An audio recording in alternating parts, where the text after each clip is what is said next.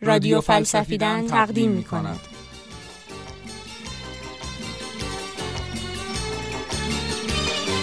بهار آمد و شمشادها جوان شده.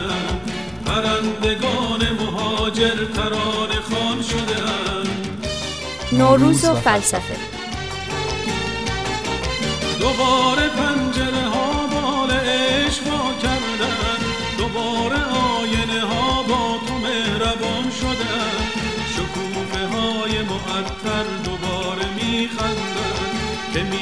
میزبان قدم های ارغوان شدن بهار آمد و شمشاد ها جوان شدن پرندگان مهاجر تران خان شدن درباره حس غریب اواخر اسفند. ابن سینا انسان را عالم صغیر می‌دونست. در برابر جهان بیرونی که عالم کبیره. این فقط یه تمثیل ساده نیست.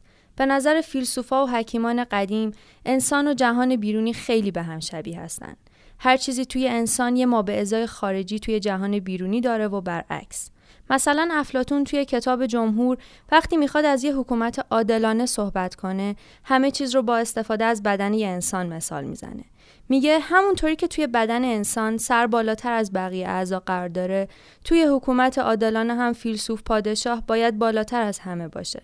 و همینجوری با مثال زدن از اعضای بدن جایگاه طبقه های مختلف جامعه رو مشخص می‌کنه سرباز باید کجا باشه کارگر کجا باشه و غیره طرف دیگه ماجرا هم شبیه دونستن آدم با طبیعته خیلی از شاعرها و ادیبهای قدیمی بهاریه دارن موقعی که طبیعت مشغول نوشدنه به نظرشون وقت نوشدن انسان هم هست. آدما به استقبال زنده شدن طبیعت میرن و سعی می‌کنن همراه با بهار خودشون هم بهاری بشن. عادتهای جدید، کارهای نو و قول و قرارهای جدید. توی جهانبینی های کلاسیک و سنتی که آدم عضوی از طبیعته هر چیزی توی جهان اتفاق بیفته برای آدم ها هم اتفاق میفته یا دست کم می‌تونه اتفاق بیفته. بهار اومده و همه جا دوباره زنده شده. پس وقت اینه که ما هم زنده بشیم و همه چیز رو تازه کنیم. خونه و لباس و اخلاق و کارها و غیره. پرستوهای شاد خلوت گرمه کبوترهای مست نرم نرمک می‌رسد اینک بهار می‌رسد اینک بهار. خوش به حال روزگار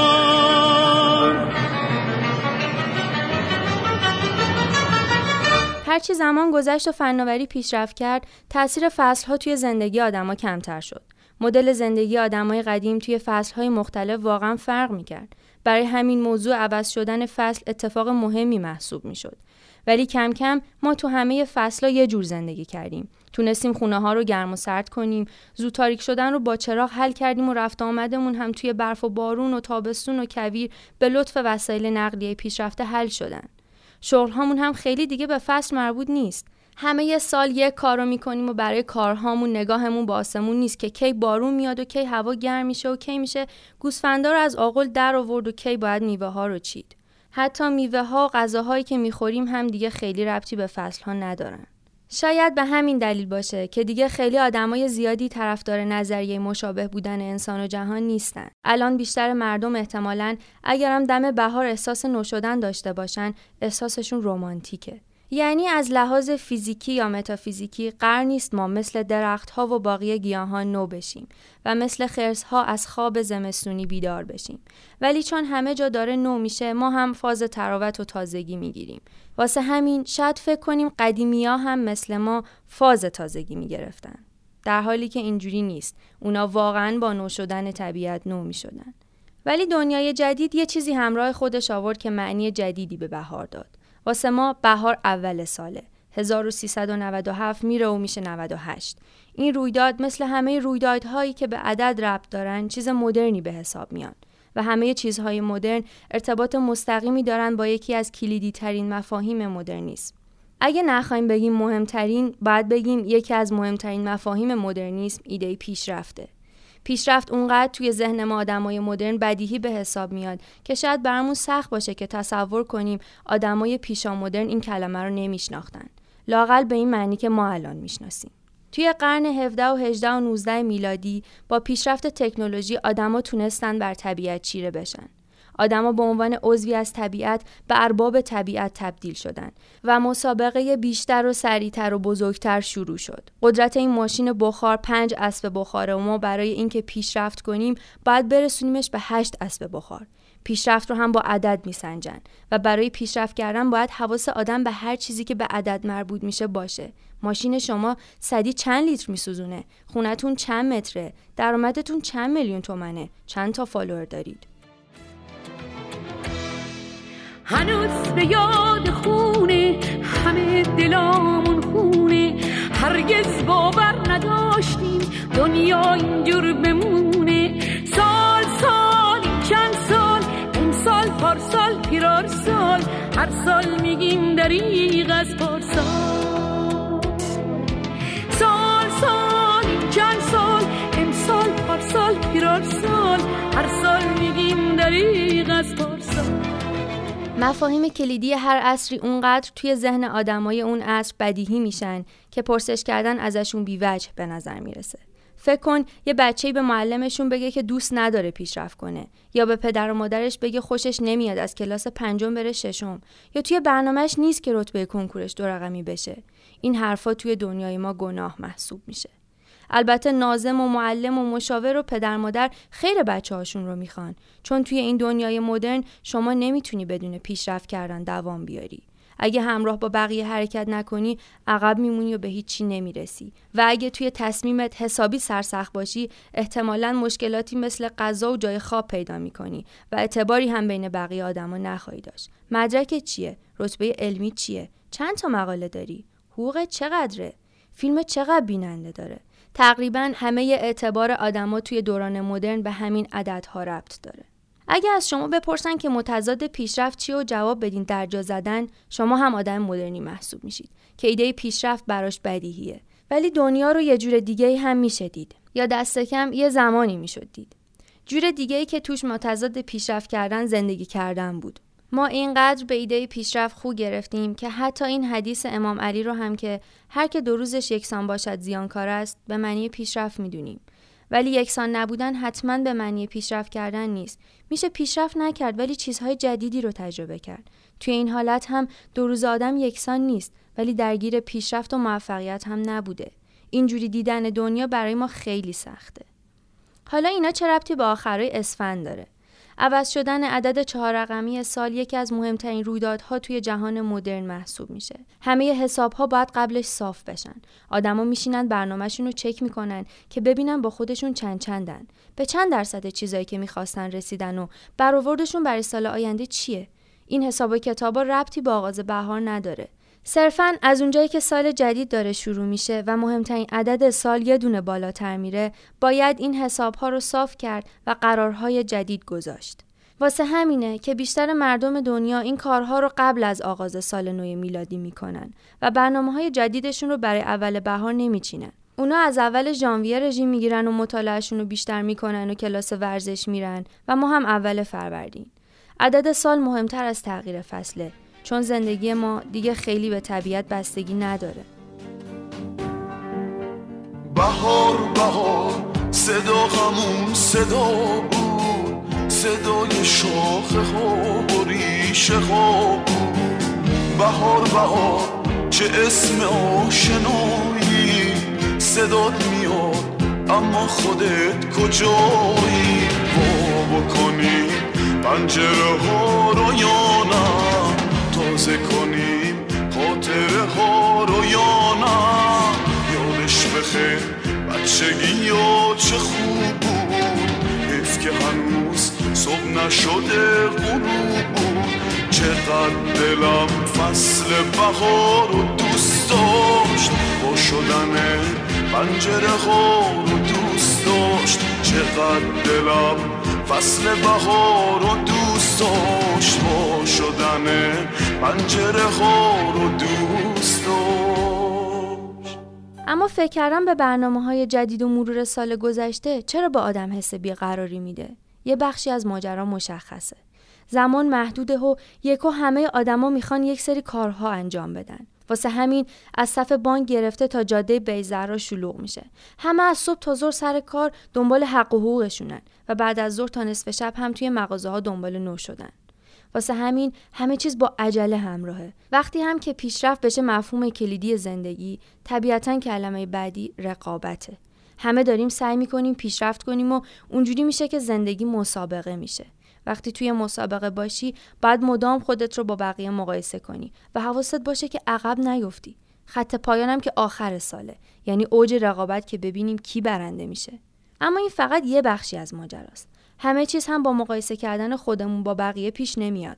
گاهی هم خودمون رو با خودمون مقایسه می‌کنیم. ما همه از خودمون یه انتظاراتی داریم و آخره سال همیشه وقت خوبیه که یه دور این انتظارها رو مرور کنیم و ببینیم کجای داستان زندگیمونیم. اینجاست که سرکله تصور شخصی پیدا میشه.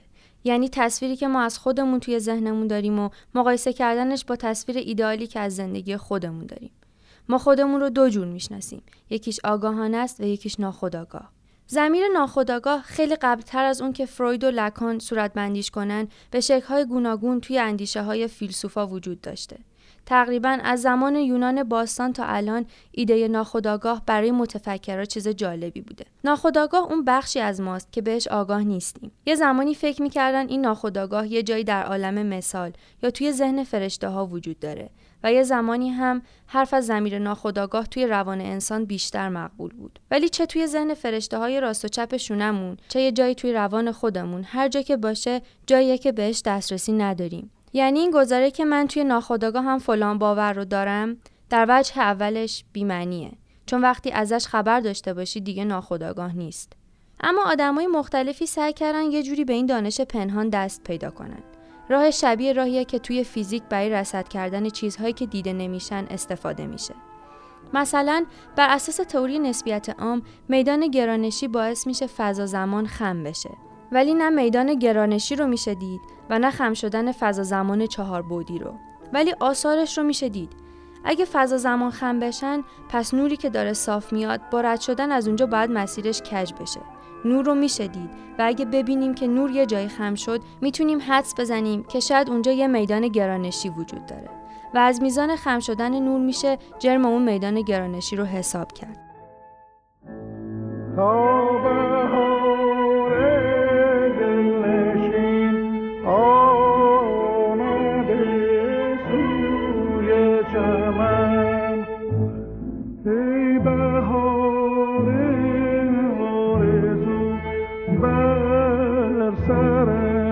سایه فکر. چون نسیم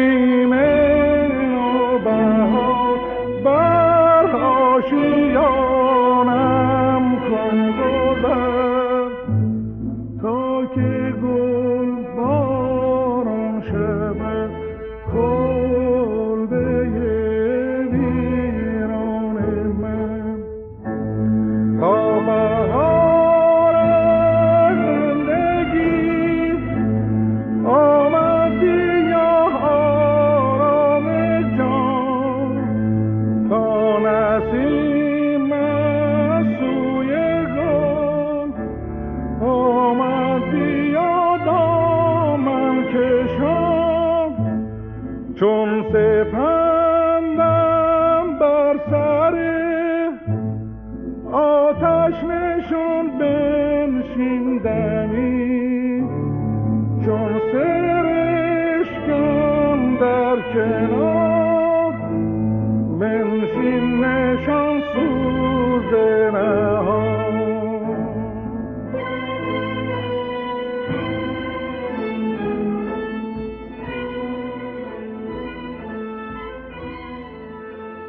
ناخداگاه هم وضعیت مشابهی داره.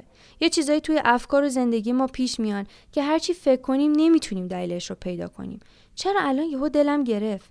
چرا بیخودی استرس گرفتم؟ چرا عاشق شدم؟ چرا دیگه کارم رو دوست ندارم؟ ممکنه همه این پرسش ها پاسخهای روشنی داشته باشن. ولی بعضی وقتا پاسخی پیدا نمیشه و اون موقع است که ممکنه بشه اثری از ناخداگاه پیدا کرد. شاید یه اتفاقی اونجا افتاده که مسیر زندگی یا باورهای ما یهو پیچ خورده و داره به سمتی میره که خودمون نمی‌دونیم چرا. گفتیم آدما یه تصویر خداگاه از خودشون دارن و یه تصویر احتمالی ناخداگاه. بیاین اسمشون رو بذاریم اعتماد به نفس خداگاه و ناخداگاه. موقعی که آخر سال با خودمون خلوت می‌کنیم که ببینیم با زندگیمون چه کردیم این دوتا اعتماد به نفس با هم درگیر میشن. شما ممکنه اعتماد به نفس خداگاهتون پایین باشه. یعنی باور کرده باشید که آدم خاصی نیستید و به خیلی از چیزهایی که می‌خواستید نمی‌رسید و راه دور و درازی براشون مونده. یا از این دردناکتر اینکه ممکنه حس کنید دیگه اصلا به اون چیزهایی که می‌خواستید علاقه ای ندارید. توی چنین حالتی آدم توی پایین ترین درجه اعتماد به نفس خداگاه خودشه. طبیعتا وقتی آدم چنین دیدی نسبت به خودش داشته باشه افسرده و خموده میشه. با خودش میگه به چیزایی که می‌خواستم نمی‌رسم یا اصلا دیگه علاقه هم ندارم بهشون برسم. اما ممکنه شما چنین باوری داشته باشید ولی هنوز به جای احساس افسردگی محض یه احساس عجیب تر داشته باشید. شاید اسمش بیقراری باشه. در این اینکه به نظرتون همه چیز بیوت شده بازم یه جایی درنتون یه حس بیقراری آزارتون بده.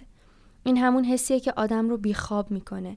آدم بیقرار از تنها شدن با خودش واهمه داره. چون می‌دونه که اگه همه چی ساکت بشه انبوهی از فکرهای مختلف به مغزش هجوم میارن. بار لاسی کی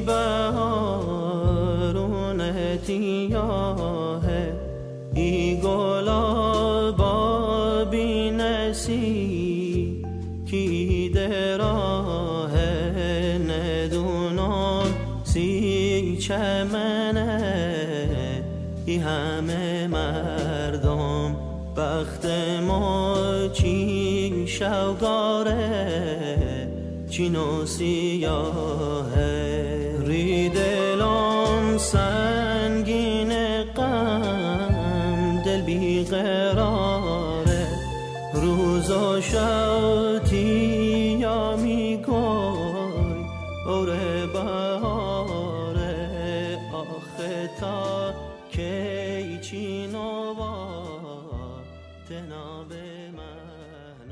ولی چرا؟ اونجا هم یه اتفاقی مثل خم شدن فضا زمان پیش اومده. نتیجه اون اعتماد به نفس باید افسردگی باشه. ولی چرا بیقراری؟ یعنی پای یه چیز نامری از عالم ناخودآگاه در کاره؟ از اینجا دیگه خیلی نمیشه برای حرفایی که می‌زنیم دلیل منطقی بیاریم. ولی این هم یه تئوریه که ممکنه بتونه این شرایط رو روشنتر کنه. ممکنه ما اعتماد به نفس خداگاه بسیار پایینی داشته باشیم. در این حد که حس کنیم دیگه هیچ چیزی نمی‌خوایم از دنیا. اما توی ناخودآگاه اعتماد به نفس خیلی بالایی داشته باشیم که ازش خبر نداریم. این اعتماد به نفس ناخودآگاه از امیال و آرزوهای کودکی همراه ماست و شاید هنوز اونجا دوست داریم بهترین نویسنده جهان بشیم اسکار ببریم پزشک حاضق یا معمار مشهوری بشیم. موقعی که فاصله بین اعتماد به نفس خداگاه و ناخودآگاه زیاد باشه آدم بیقرار میشه. از یه طرف حس می‌کنه دیگه هیچی نمی‌خواد و از طرف دیگه یه جایی توی وجودش قرار خفنترین آدمی بشه که ممکنه. این تناقض خیلی بنیادیه. تحمل کردنش سخت و آدم رو بیقرار می‌کنه. بدون اینکه بدونه کدوم سیاهچال است که داره مسیر نور رو خم می‌کنه. این همون موقعیه که به قول نیکوس کانساکیس توی کتاب گزارش به خاک یونان آدم می‌خواد به چیزی تبدیل بشه که نمی‌تونه.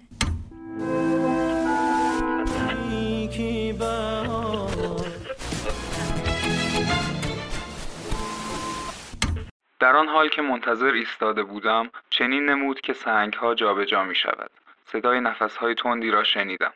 زمزمه کنان گفتم او را باش او آمده است. با لرزشی در جانم برگشتم اما یهوه نبود. یهوه نبود این تو بودی پدر بزرگت از تربت محبوب کرت. پیش رویم. تو اصیلزاده ای ترشرو ایستاده بودی. با ریش بزی سفید برفیت لبان خشک کشیدت و نگاه پرجاذبت آکنده از شعله و بال. ریشه مرزنگوش به موی سرت چسبیده بود. مرا مینگریستی و در نگاهت احساس کردم که این دنیا ابری است مالامال از تندر و باد. روح انسان ابری است مالامال از تندر و باد و خدا بر فراز آنها پف می کند و رستگاری در میانه نیست. سر بالا کردم و تو را نگریستم. می‌خواستم بپرسم پدر بزرگ راست است که رستگاری در کار نیست؟ اما زبانم به کام چسبیده بود. می‌خواستم به تو نزدیک شوم اما زانوانم وا رفتند. در این گیر و دار دستت را دراز کردی. گفتی من غرق می شدم و تو می‌خواستی نجاتم دهی. با ولع دستت را چسبیدم.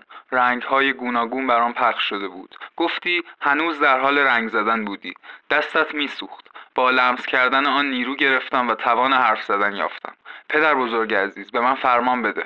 با تبسمی دست بر سرم نهادی. دست نبود آتشی رنگارنگ بود. شعله تا بن مغزم دوید. فرزندم برس به آنچه می‌توانی. صدایت جدی و تاریک بود. گویی از حلقوم عمیق زمین برمی آمد صدا تا بن مغزم رسید اما در قلبم اثر نکرد. دوباره صدا زدم و حالا بلندتر. پدر بزرگ فرمانی دشوارتر کرتیتر به من بده. کلامم تمام نشده بود که به یک باره شعله هیس کنان هوا را شکافت. نیای تسلیم ناپذیر با ریشه مرزنگوش بر موی سرش. از جلوی دیدگانم محو شد و بر قله سینا فریادی بر جای ماند. فریادی فرمانآلود و هوا لرزید. برس به آنچه نمی‌توانی. یکی خوردم و بیدار شدم. روز آغاز گشته بود. برخواستم به سوی در رفتم و به ایوان خانه با چفته های پر از انگور برآمدم. اکنون باران فروکش کرده بود. سنگ ها می درخشیدند و می خندیدند اشک بر روی برگ ها سنگینی می کرد برس به آنچه نمی‌توانی. گزارش به خاک یونان. نوشته نیکوس کازانتزاکیس ترجمه صالح حسینی. نشر نیلوفر. بهار بهار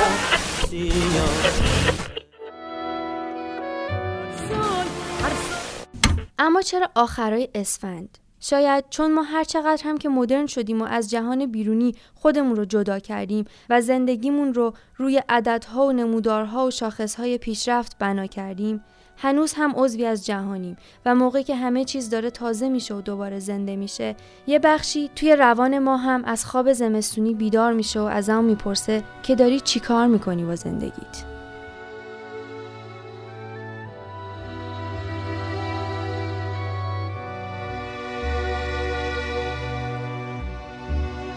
ارغوان شاخه هم خونه جدا مانده من. آسمان تو چه رنگ است امروز؟ آفتابیست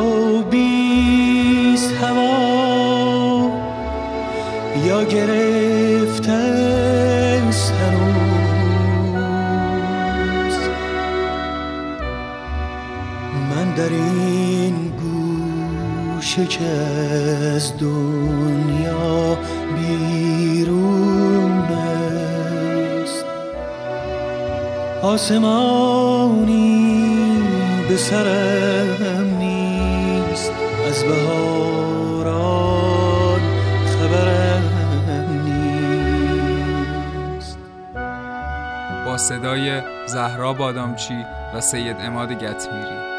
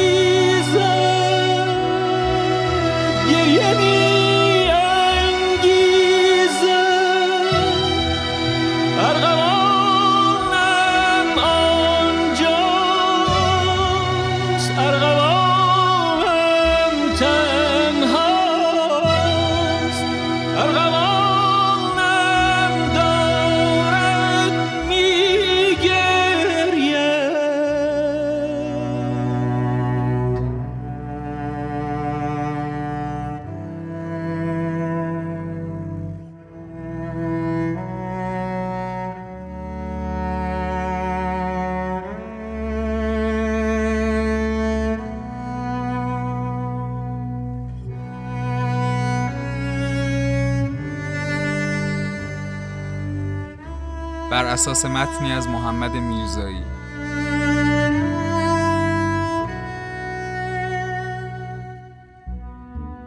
ارغوان این چه رازیست که هر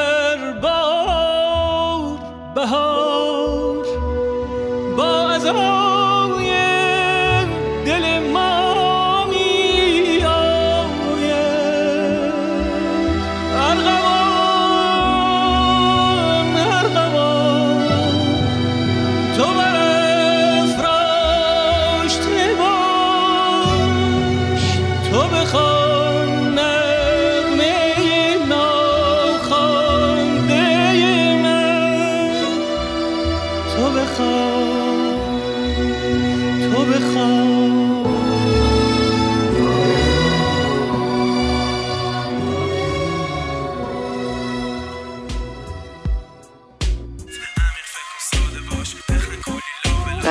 فلسفیدن.